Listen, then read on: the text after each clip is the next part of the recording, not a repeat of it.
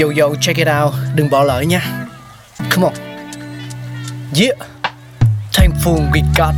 Con người sáng tạo. Mà sống dồi dào. Tình tuổi trời sao vương cao là tích tắp. Phát minh đầy ắp xây đắp tương lai. Có một không hai nhưng liệu có ai còn nhớ dùng? Xin được gửi lòng biết ơn vô hạn đến những con người không ngừng sáng tạo, mang đến những phát minh mới thay đổi cuộc sống. Thankful we got.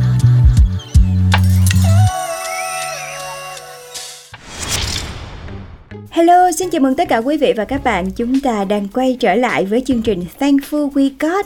Và ngày hôm nay, xin mời tất cả mọi người hãy cùng với Phương Duyên, chúng ta sẽ cùng nhau trở về quá khứ để khám phá về nguồn gốc và lịch sử của sóng radio mọi người nhé.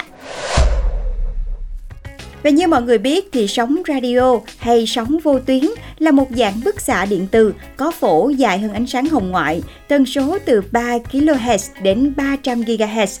Sóng vô tuyến truyền với vận tốc ánh sáng và trong tự nhiên nó xuất hiện từ hiện tượng sấm sét và từ radio còn được dùng để chỉ máy thu thanh, một thiết bị điện tử dùng để nhận về các sóng âm đã được biến điệu qua anten để khuếch đại, phục hồi lại dạng âm thanh ban đầu và cho phát ra ở loa. Trong quá trình nghiên cứu về lĩnh vực truyền tín hiệu không dây này, hàng loạt các thí nghiệm đã được tiến hành kể từ đầu thế kỷ 19 nhằm nghiên cứu sự liên quan giữa điện và từ tính dựa vào những dự đoán trước đó. Năm 1866, Marlon Loomis, một nha sĩ người Mỹ, đã thực hiện một thí nghiệm nhằm chứng minh khái niệm điện báo không dây. Đây chính là trường hợp đánh dấu sự thành công đầu tiên của việc truyền tín hiệu không dây trong không trung.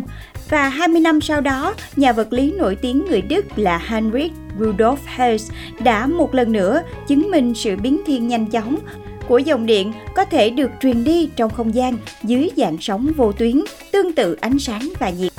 Guglielmo Marconi là một nhà phát minh người Ý đã chứng minh tính khả thi của việc truyền thông tin vô tuyến trong không gian. Ông đã gửi và nhận thành công những tín hiệu radio đầu tiên vào năm 1895 và vào những năm đầu thế kỷ 20, Marconi bắt đầu đầu tư vào một ý tưởng truyền tín hiệu vượt Đại Tây Dương nhằm cạnh tranh với loại hình truyền tín hiệu bằng dây cáp. Năm 1909, Marconi và Carl Ferdinand Braun vừa nhận được giải Nobel vật lý về những đóng góp đáng ghi nhận vào sự phát triển của công nghệ truyền tin không dây. Ngoài trường hợp của Marconi, hai người đương thời với ông là Nikola Tesla và Nathan Supplefield cũng nhận được bằng sáng chế cho máy phát sóng vô tuyến tại Mỹ. Phương pháp truyền tín hiệu không dây bằng sóng radio đã chứng minh được tính hiệu quả của nó trong việc cứu hộ, cứu nạn khi xảy ra thiên tai.